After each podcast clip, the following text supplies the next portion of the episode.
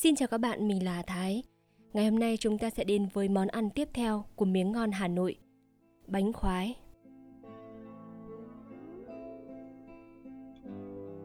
Cũng mỡ màng nhưng không có hành trưng, còn một thứ bánh nữa thỉnh thoảng ăn cũng thú lắm là bánh khoái.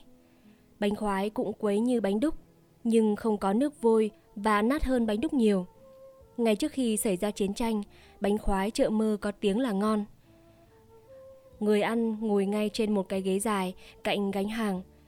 Bánh múc ra bát là ăn ngay, trong lúc khói bốc lên nghi ngút. Đây cũng là thứ quà buổi trưa của Hà Nội. Người bán đi dòng phố thường lấy vài bông và buồm, đậy nồi bánh cẩn thận để giữ bánh nóng lâu. Ăn một hai bát, tỉnh người ra trông thấy. Nhưng bánh này ngon và được chuộng, một phần lớn cũng vì có bánh dày gắt nhỏ. Thứ bánh dày thơm, ăn mềm, có rắc đậu ở trên mặt, chứ không phải là thứ bánh dày to, nhẵn, bóng những mỡ. Rất phổ thông hiện giờ mà người ta vẫn gọi là bánh dày quán gánh. Thứ bánh dày mơ này bây giờ ít thấy. Ngày trước bán một xu hai chiếc và có hai thứ nhân, đậu hay đường. Trong bánh khoái nóng hổi, người ta cắt mấy miếng bánh dày mơ, trộn đều lên cho bánh khoái và bánh dày hợp hoan với nhau rồi ăn. Ta vừa thấy vui mắt vì đậu vàng nổi lên như vị sen trong một cái ao trắng muốt mà lại êm giọng, ngầy ngậy như mùi da thịt một đứa trẻ bụ bẫm và bùi một cách thanh lịch. Ăn bánh khoái dưới nước mắm hay trộn với ruốc, tức là làm phí cả bánh đi, mà người ăn lại còn bị coi là tục. Cái thú ăn bánh khoái là nó nát mà chính lại ráo rẻ, nhởn nha xúc lên đầu đũa, ăn từng miếng nhỏ. Có vẻ như ăn một bát yến chay, mà cái vị mặn của muối không có công dụng gì khác hơn là nâng cao chất bùi của đậu bánh dày cho nó nổi lên. Như một nghệ sĩ tài tình, điểm một hai nét vàng và một bức vẽ sương sớm, cho nổi cảnh sắc u huyền, thơ mộng.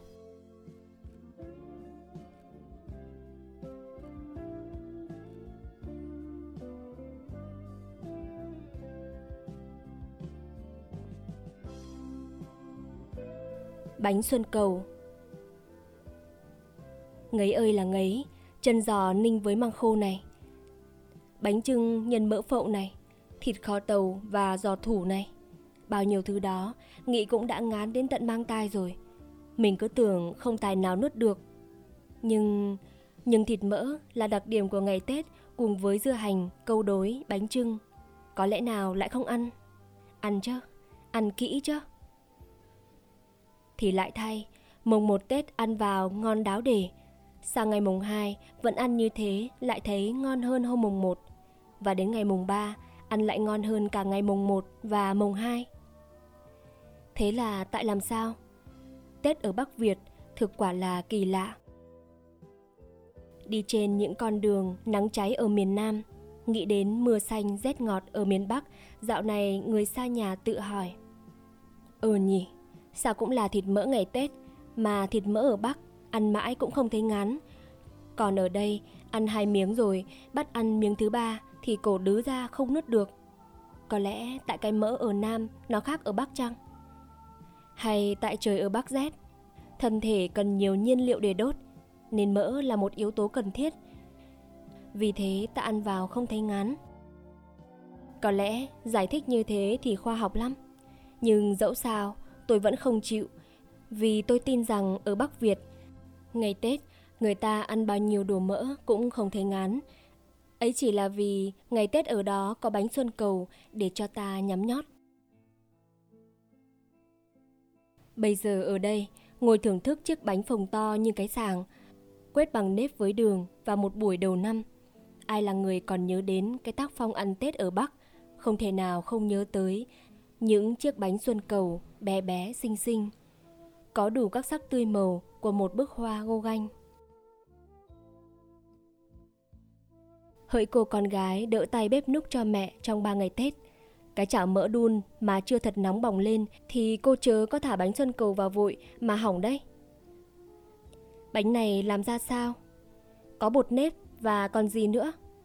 Có ra một chất vị gì kỳ lạ không? Tôi nhớ lúc còn bé, ngồi xem mẹ rán bánh xuân cầu, Tôi vẫn thấy mẹ tôi kể chuyện chỉ có một làng ở Hải Dương là làng Xuân Cầu làm được bánh này thôi. Ngày Tết, khắp Bắc Việt đều mua bánh đó và từ sáng mùng 1, nhà nào cũng dán một vài đĩa để trước cúng sao ăn. Bánh vuông bằng hai ngón tay và mỏng như tờ giấy bản, bỏ nhẹ nhẹ vào trong chảo mỡ nóng. Cái bánh nở phồng ra như một nụ thủy tiên hàm tiếu, mà có khi lại đẹp hơn nhiều là vì hoa thủy tiên đẹp cao nhã và đứng đắn. Chưa cái bánh xuân cầu nở ra thì đẹp một cách dạo dực, trẻ trung. Những màu xanh, đỏ, trắng, tím vàng của từng chiếc bánh lúc chưa dán có hơi lờn lợt, nhưng dán rồi thì tươi lạ là tươi.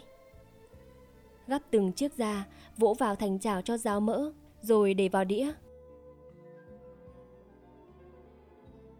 Hỡi người em yêu ạ, nhẹ nhẹ tay thôi, kẹo bánh nó đau, mà dạn nứt như cái bình đựng mã tiên thảo ở trong bài thơ của thi sĩ Bridom đấy.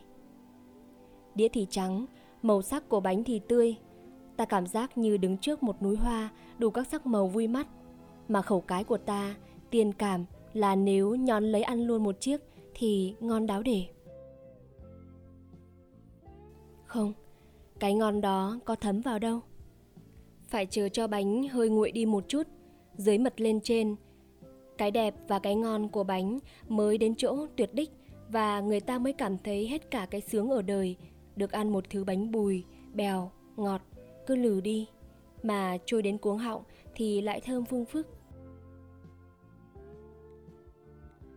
Ngày Tết, người Tàu có bánh bìa, người Nhật có bánh đậu đen và ngày Chúa Giáng sinh, Tây có bao nhiêu là thứ bánh bằng bơ, pho mát, hạnh nhân, sang ti.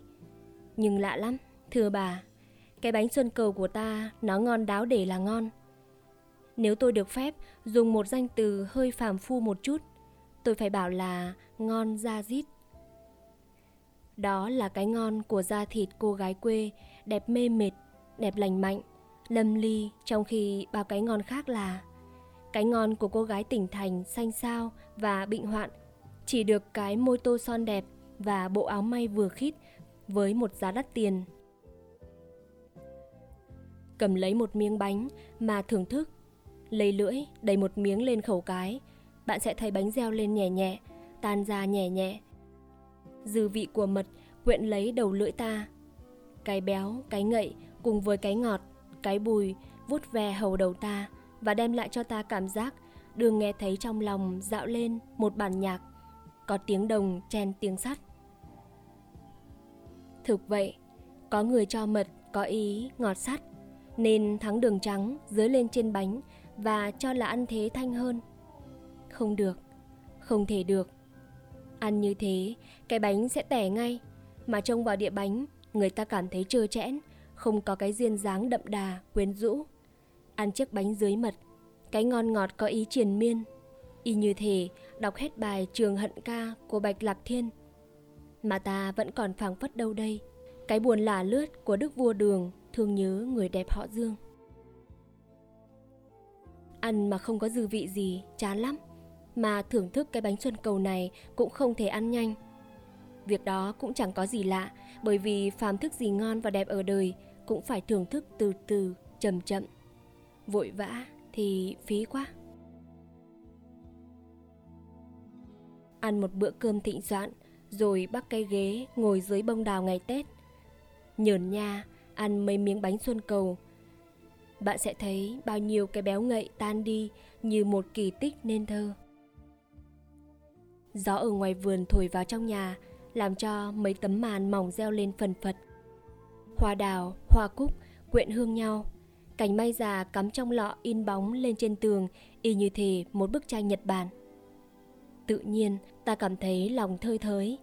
Đời sống xô bồ bị đẩy ra xa như nước biển ban chiều và có một lúc ta tưởng như mình là một nho sĩ ngồi trên một trái núi, nghe thấy rõ ràng hơi thở của trời. Lúc đó, người vợ khéo ăn khéo ở mà pha một ấm trà mạn sen thơm ngát rót một chén đưa lên mời chồng nhắm nhót với bánh xuân cầu thì đến lúc răng long đầu bạc chồng vẫn còn yêu vợ với một mối tình đẹp như trăng thu tuyết núi chồng mời vợ ngồi xuống ghế Hai vợ chồng cùng nhìn nhau mà không nói, nhưng nói lên biết bao nhiêu. Trong nhà, hội tam cúc sôi nổi hơn lúc ban chiều. Lũ trẻ cãi nhau ý ới. Vợ phải vào phân xử và đánh hộ cho con Lý. Thằng Khanh phụng phịu. Chồng lại phải vào đánh hộ cho nó kẻo thua. Bộ ba, tướng, sĩ, tượng đây. Đôi. Gió về khuya lạnh hơn, như gợi những niềm xa vắng. Vợ đặt hai cây bài xuống chiếu và cười. Kết đây, ông ơi. Kết gì? Tốt đen, tôi ăn kết tốt đen đây. Người chồng thở dài, làm ra bộ thua. Nhưng một lát sau, xẻ ra hai cây tốt đỏ, không nói gì. Và người vợ đỏ mặt lên, hai má tươi như hoa đào. Thế là bị đè rồi. Người chồng đắc ý cười vang, nhấp thêm một chút nước trà sen.